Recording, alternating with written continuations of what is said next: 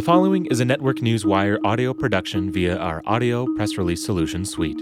As a multifaceted financial news and publishing company, Network News Wire uses its network of more than 5,000 key distribution outlets, as well as other corporate communications tools, to introduce private and public companies to a wide audience of investors, consumers, journalists, and the general public. Our reputation for highly efficient communication strategies is based on the experience and relationships our team has in the space. It is Network News Wire's unwavering commitment to connect the investment community with companies that have great potential and a strong dedication to building shareholder value. The following audio press release may feature a client of Network News Wire. Network News Wire may have been compensated for the production of this audio production. Please be sure to read our entire disclaimer for full disclosure.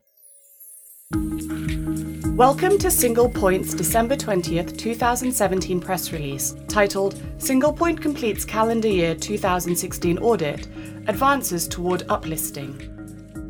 SinglePoint Inc., ticker symbol SING, today announces the successful completion of a corporate audit provided by PCAOB firm Turner Stone & Company. SinglePoint has achieved considerable growth in 2017, and with the completed audit, takes another step to a potential uplisting to the OTCQB market. Management believes the audit, which includes financials through December 31, 2016, and subsequent events from inception in 2007 through December 12, 2017, will provide the transparency for larger institutional investors to enter the picture. SinglePoint has achieved considerable trajectory in the last 12 months, surpassing a $100 million market cap and significantly expanding its acquisition portfolio. Leveraging its improved cost of capital, management plans to continue this aggressive growth pattern, pursuing additional accretive acquisitions and building solutions based on Bitcoin and blockchain platforms that solve key issues within the cannabis markets. In calendar year 2017, SinglePoint has acquired or invested in multiple companies, in addition to bringing in $1.2 million.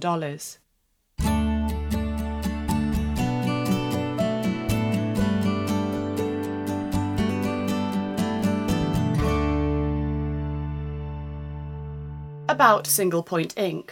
SinglePoint Inc. has grown from a full service mobile technology provider to a publicly traded holding company. Through diversification into horizontal markets, SinglePoint is building its portfolio by acquiring an interest in undervalued subsidiaries, thereby providing a rich, diversified holding base. Through its subsidiary company SingleSeed, the company is providing products and services to the cannabis industry. This audio press release is an original broadcast provided by Network News Wire, a multifaceted financial news and publishing company delivering a new generation of corporate communication solutions, including news aggregation and syndication, social communication, and enhanced news release services.